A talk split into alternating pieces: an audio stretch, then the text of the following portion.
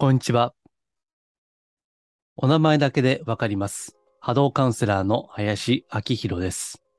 人のオーラや物のエネルギーをお名前だけで感じ取る能力をベースに、スピリチュアル的なカウンセリング、ヒーリング、タロットリーディング、守護霊リーディングなどを行っています。今回もマジスピラジオよろしくお願いいたします。今回のテーマから世界平和の祈りについて何回かシリーズものとして語っていきたいと思います。今回はその1回目として入門ですね。紹介。波動の素晴らしいこの祈り、世界平和の祈りですね。それを祈り続けることで、あなたの私たちのオーラ、いつも言ってる波動ですね。それはより光り輝く。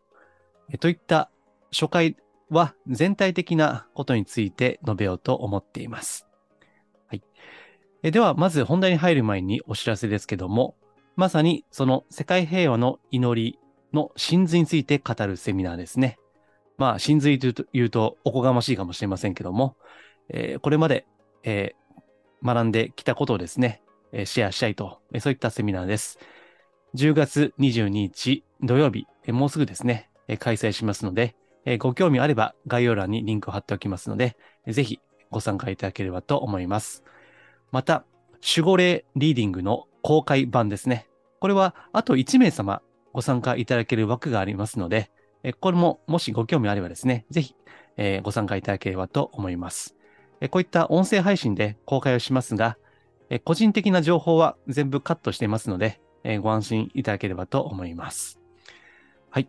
えーでは、あとワークショップもあるんですけどね、またこれは、あの、次回以降述べていきたいと思います。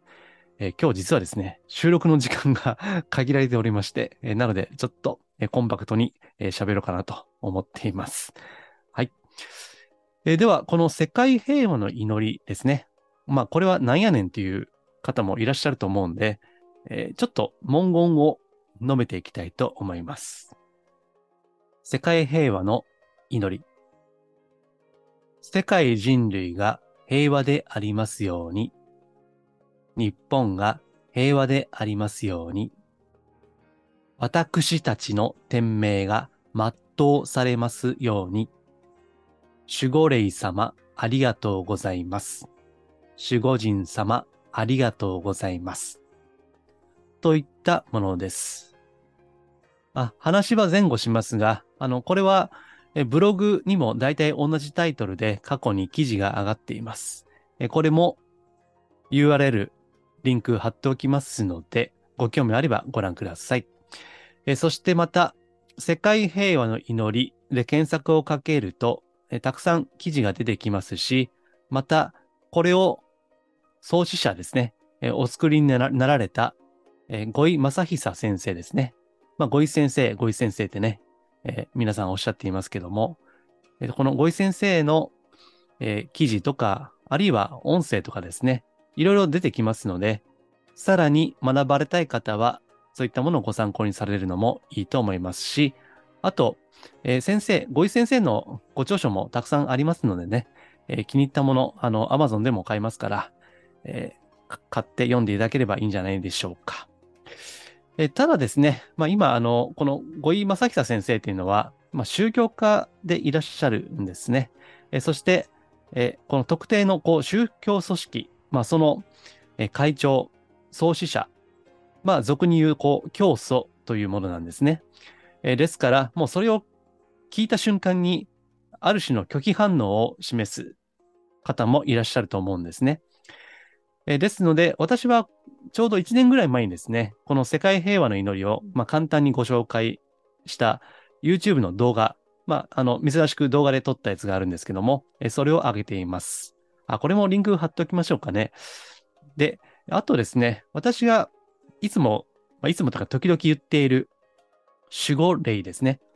さっきも守護霊リーディングやりますよ、なんてね、えー告知をしていますけども、この守護霊という存在というか、まあ、概念というか、えーそれを知ったのも、五井先生の本ですね。神と人間という、先生の代表作ですね。戦後間もなくかな、間もなくでしょうかね、そこで書かれたものなんですけども、非常にこう、コンパクトに、神と人間との関係、こう、霊的真理ですね。スピーチャルな真実とは何かということを述べている本があるんですね。で私は、まあ、これ以前の動画でも語りましたけども、えー、こう、大学生の時に、たまたま、え、紀ノ国屋書店、大阪ですね。え、大阪梅田、まあ、駅前になりますけども、紀ノ国屋書店、え、そこで手に取った、まあ、それが、まあ、きっかけだったわけです。その時はまだ今みたいにオーラとか波動とかね、それがお名前だけでわかります。なんてことはなかったんですけども、まあおそらくそれがなければね、まあ今の仕事ややってるかどうかわかんないですね。うん、だからやっぱりその、まあ目に見えない導きっていうのはあるのかなということを思わざるを得ない。まあそれ以外にもいろんなことが積み重なって今があるわけです。えー、その最初のきっかけは、まあ間違いなく私は大井先生かなと思いますね。ただ、まあ、私はあの、特定の組織、これ会社とかもそうなんですけど、苦手なんですよね。まあ、サラリーマンも10年ぐらいやって、え営業としてね、営業マンとして、まあ、10年ぐらいやりましたけども、結局組織は苦手だった。それは宗教団体も同じですね。まあ、この、うん、まあ、勉強としてね、この祈りの会も参加したこともありますけども、まあ、あくまで部外者として、まあ、その主催者の方々と、知り合いだったということもあって、まあ、特別にね、あの、社会見学的に参加したこともありますし、えー、またですね、あこの会がですね、えー、と、富士山のふもとに本部があられるんですね。で、そこにも何回か行ったこともあります。まあ、これもご紹介ですね。えー、なんか、一緒に連れて行っていただいてね、えそこのイベントでも、まあ、参加したことはあります。ただ、それはあくまで外側としから参加をしているわけで、中で活動しているわけではないんですね。えですから、あのまあ、なんか、部外者が偉そうなこと言いやがってという批判の声もあるかもしれないし、まあ、逆に、こういった外側から、あの、紹介してくださって、みたいなね。それで、えー、もしかしたら、あの、感謝されることもあるかもしれないですね。まあ、それはよくわかりませんけども、まあ、ともかく、私のスタンスとしては、いかなる宗教組織にも所属をしない。えそして、この会ですね。まあ、あの、白光振興会と言いますけども、その入会を別に進めてるわけでもないし、まあ、私自身も会員でもないということ。あくまで私は、え以前も、え言いましたけども、ご院先生のファンなんですね。まあ、ファンですよ。本当に。なんか、それこそね、今のアイドルみたいに、まあ、握手会があれば行くみたいな。ね。まあ、もしね、今ご存命でいらっしゃって、公園とか、えー、東京などであればね、まあ行っていたかなと思いますね。まあそれこそ本のサイン会なんてあれば、もう行っているだろうなと思いますが、まあ、あの、もうそうですね、40年ほど前にお亡くなりになっていますのでね、えー、実際にその肉体としてお会いしたことはないんですけども、ただ、えー、いわゆる、うん、スピーチャルレベルと言いますかね、えー、霊体、ね、霊の体、あるいはその一つ上の概念として、神の体、えこれを身体って言いますね。えご身体なんてね、言いますよね。で、えー、身体とか、まあ、霊体とか、まあ、そういったレベルでは、ま私はね、まあ、あの、たまたま波動が、こう、わかるわけですから、まあ、そのごい先生も、お名前だけで波動がわかるわけですね。いや、もうこれはね、本当に、まあ、素晴らしいですよ。本当。あの、まあ、あんまりね、こういう名詞は言いませんけど、いろんな宗教団体があって、そして、まあ、そこにはいろんな、まあ、例のね、統一教会もそうですけども、宗教絡みのトラブルってね、少なくないわけですよ。まあ別に統一教会以外でも、そういったご相談、宗教絡みのトラブルのご相談は受けたことがあります。で、えこれ時々言ってることですが、波動はごまかせないですね。だから最近よく言うのが、筋肉は裏切らない、波動はごまかせないなんてね 言っているんですけども、うん。まあ筋肉はごまかせないですよね。絶対ね。肉体として。で、あと、そのオーラ、波動としては、それもまたごまかせないわけですね。ですからね、あの、その宗教の、えー、教祖が亡くなった後ですね、まあその宗教団体としてはね、亡くなったその教祖を、まあ神とかね、仏として扱うかと思うんだけども、波動は絶対ごまかせないので、やっぱり私が見るとね、ああ、ああ、みたいなね あの、まあ、詳しくは言いませんけどね。まあ、そういったこともあるわけですよ。それはね、ごまかせないんでね。まあ、ところが、まあ、ごい先生という方はですね、うん、まあ、本当に、あ素晴らしいな、ということで見ているわけです。で、まあ、今日はその入門編の初回なので、もうちょっとこの話を続けると、私はいつも言ってる通り、お名前だけでわかりますと言っていますね。ですから、この、今回は世界平和の祈りですけども、世の中にはいろんな祈り文句があるわけです。えー、1年ぐらい前の動画でもご紹介していますけども、えー、例えば、えー、ナムアミダ仏とかね、南妙法蓮華経とかね、まあこれはあの仏教ですから、まあ念仏の類ですよね。あるいは、こう、キリスト教にも、えー、イスラム教にも、いろんな祈りの言葉があるわけです。まあ、祈りの種類ですね。本当にたくさんあるわけです。え、以前もワークショップの時に、ゲシュタルトの祈りっていうのをご紹介しています。え、これも検索すれば出てくるんで、え、ご興味あれば、ゲシュタルトの祈りで調べてみてください。うん。まあ、これはちょっと心理学がベースになっているものですけどね。まあ、これも祈りといえば祈りなんですよ。いろんな祈りがありますけども、その共通するものは、自分を超えた存在ですね。まあ、それは神と言ってもいいし、仏と言ってもいいし、大宇宙と言ってもいい、大自然と言ってもいい、スピリチュアル業界では、サムシンググレート、偉大なる何かですね。まあ、呼び方はいろいろ言っていいわけですけども、えともかく祈りというのはですね、自分を超えた大いなるもの、大きな存在に対して心を向ける。でこれが祈りですよね。で、いろんな祈りの文句が、文言があるとさっき言いましたけども、うん。まあ、ここでね、何かこれが一番いいとか、これがあんま良くないとかね、言うつもりはないんですけども、ただ、世界平和の祈りっていうのはですね、まあ、波動がね、めっちゃいいわけですよ。えしかも、南明法蓮華経とか生身打仏というのはですね、やっぱり特定の人に限定されるじゃないですか。ね。まあ、あの、南明法蓮華経は、まあ、日蓮宗ですしね。で、生阿弥陀仏は、まあ、浄土宗、あるいは浄土真宗ですよね。いや、私ね、あの、好きですよ。この二つともね。大好きです。うん。あの、南明法蓮華経はね、私、あの、子供の頃から唱えていましたしね。まあ家はね、そういった家だったんで、それもありますし、え生阿弥陀仏もね、えこれもちょっと縁があってね、深く、うん、まあ深くまででもないな。まあ、割とこう、普通の人以上に知る機会もありまして、あ私はあの、親鸞上人は好きですね。親鸞上人。うん。ですから、生阿弥陀仏も好きです。うん。あとは他のキリスト教的な文言ですね。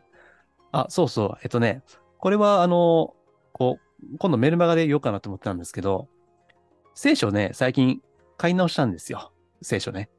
え今持ってるのが、あの、文語訳っていうね、ちょっと難しい、あの、翻訳。あの、まあ、文語、文語なんでね。えそれじゃなくて、ちゃんとした、こう、現代語訳ですね。まあ、いろんな聖書あるんですけど、うん、最近買ったんですよね。え、ちゃんとこう、まあ、最近ブログでも聖書を引用することが多くなってきたので、だったら、まあ検索すれば出るんですけどね。ただし、やっぱり文献に当たった方が、まあ正確だと思ったの で、それで今、ね、隣見たら、あの、本棚にね、ありますね。まあ、いろんな役があるんですけど、うん。まあ、ともかく、聖書のこの祈りの文言も好きですね。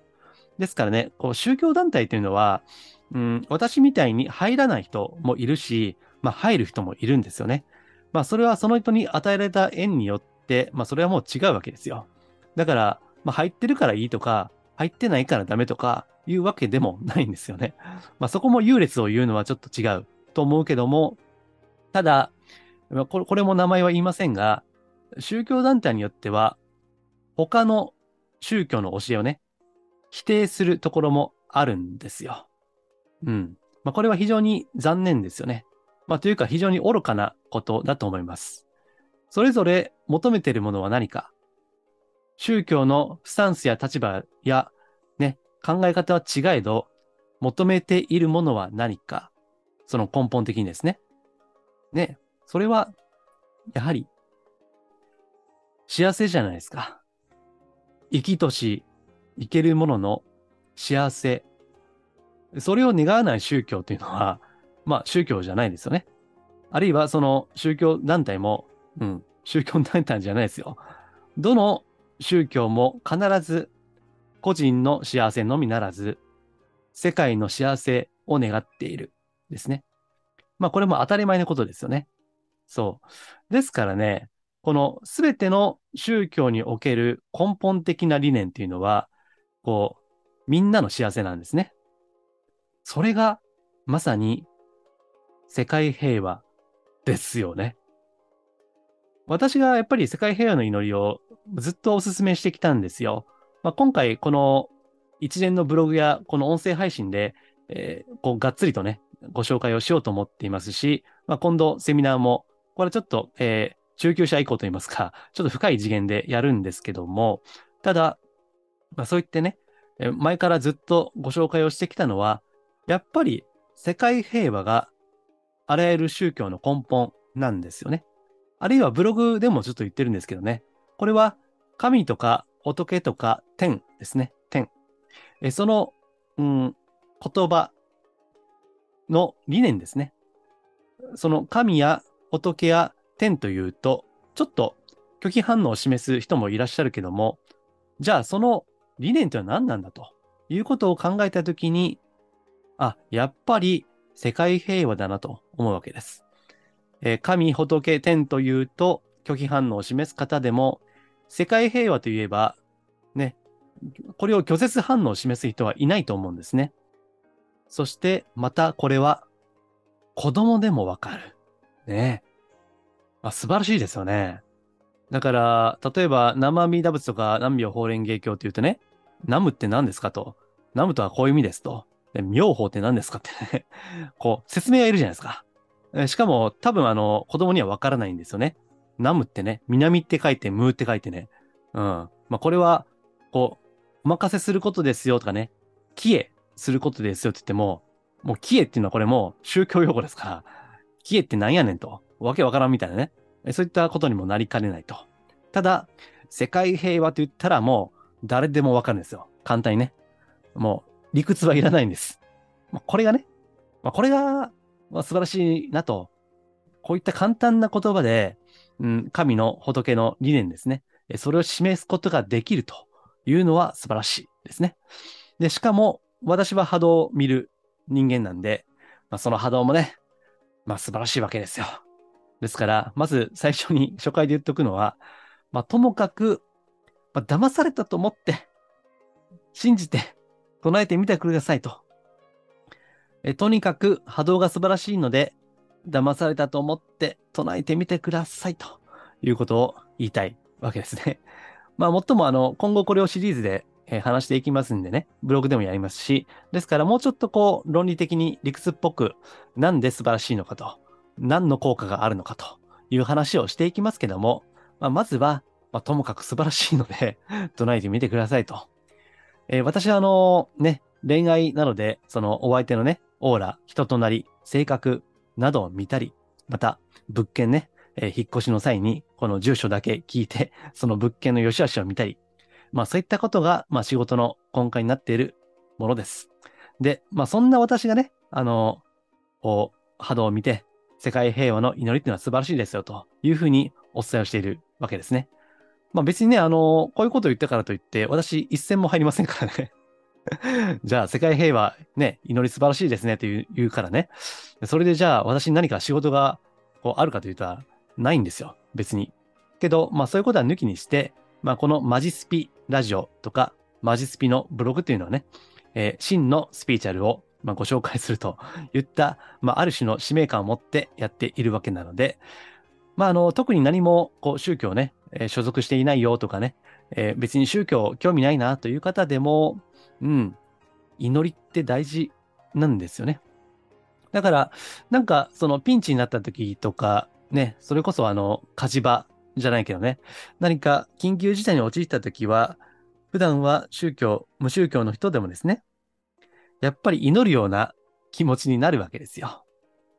例えばそうですねあ、あまり温当な例えじゃないかもしれませんけども、えー家族に何かトラブルとか、えー事故とかね、そういうのがあって、えーその無事を、解消を、回復を、ね、待っているような時ですね。やっぱり、普段信仰がなくたって、祈るような気持ちになりませんか？それは私は人間のある種の精神的な本能ですね。まあ、もっと言えば霊的な本能だと思いますね。えー肉体的な本能ではないけども、何かそういうギリギリの極限になった時に祈るような思いになるっていうのは、もうこれね、もう本能なんですよね。精神的、あるいは霊的な。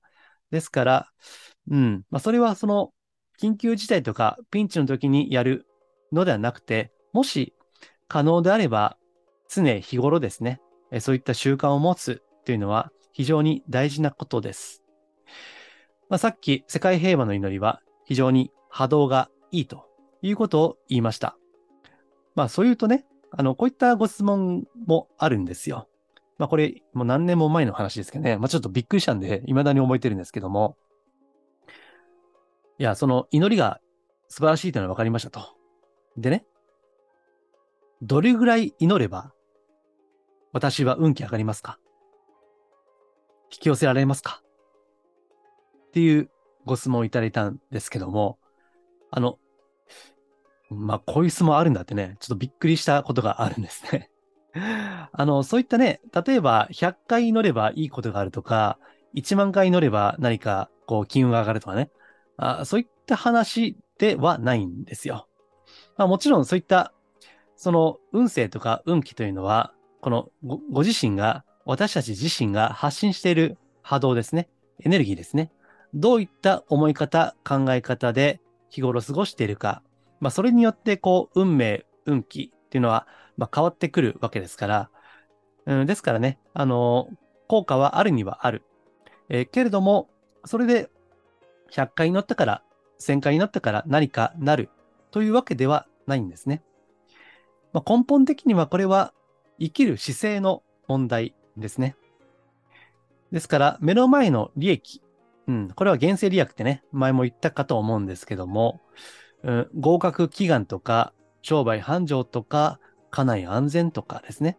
えそういった、まあ、おそらくは短期的な目標ですね。その成就を願う。それだけが祈りではないんですね。うん。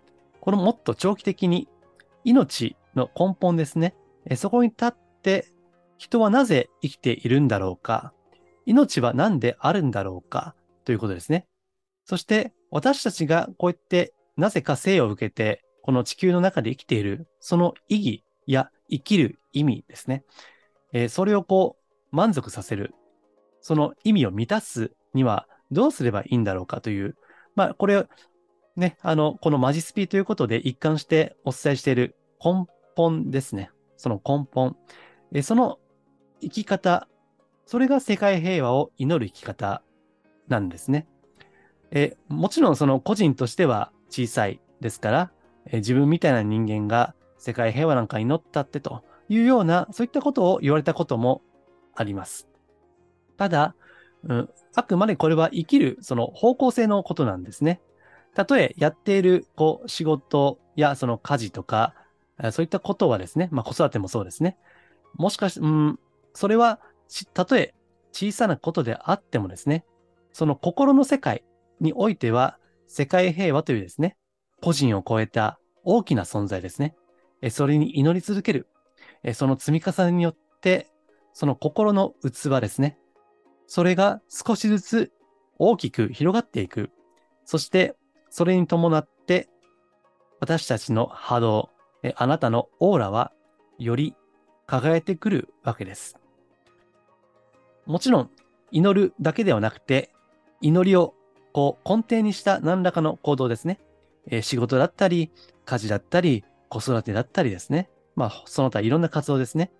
私たちは肉体を持ってるわけですから、やっぱり肉体的な活動とバランスをとっていくことが必要です。とはいえ、何をするにしても、その根底に祈りがあるかないかというのは、同じことをしていても全く違うんですね。波動レベルでは全く違うんです。でそれが私は、こう、人のオーラを拝見しているとわかります。とはいえ、現実的に何かがすぐに変わるということではないですね。えそこはあんまりこう、急がないで、絶え間なくゆったりとした気持ちで日頃祈っていくということですね。えそれが大事だと思います。はい。えではあ、今回はちょっといつもより短めですけども、えー、世界平和の祈り入門、その初回としてですね、波動が本当にこれは素晴らしいので、ぜひ騙されたと思って祈ってみてくださいとまあ、まずは1日1回とか2回とかね、寝る前とか寝起きとかだけでも結構です。はい、ぜひ、えー、習慣にしていただければ、ね、私ね、なぜ、なぜか、そう、そういう方が増えると嬉しいんですよね。別に自分の直接的なメリットになるわけじゃないんだけど、うん、なんか嬉しいですね、それは。うん。なので、まあ、こういった発信をちょっと何回か重ねていきますので、ぜひ、えー、今後もお聞きいただければ幸いです。はい。では、ちょっと今日ね、本当に時間がもうこの後すぐ予定があるんで、この辺で終わりにいたします。はい。ありがとうございます。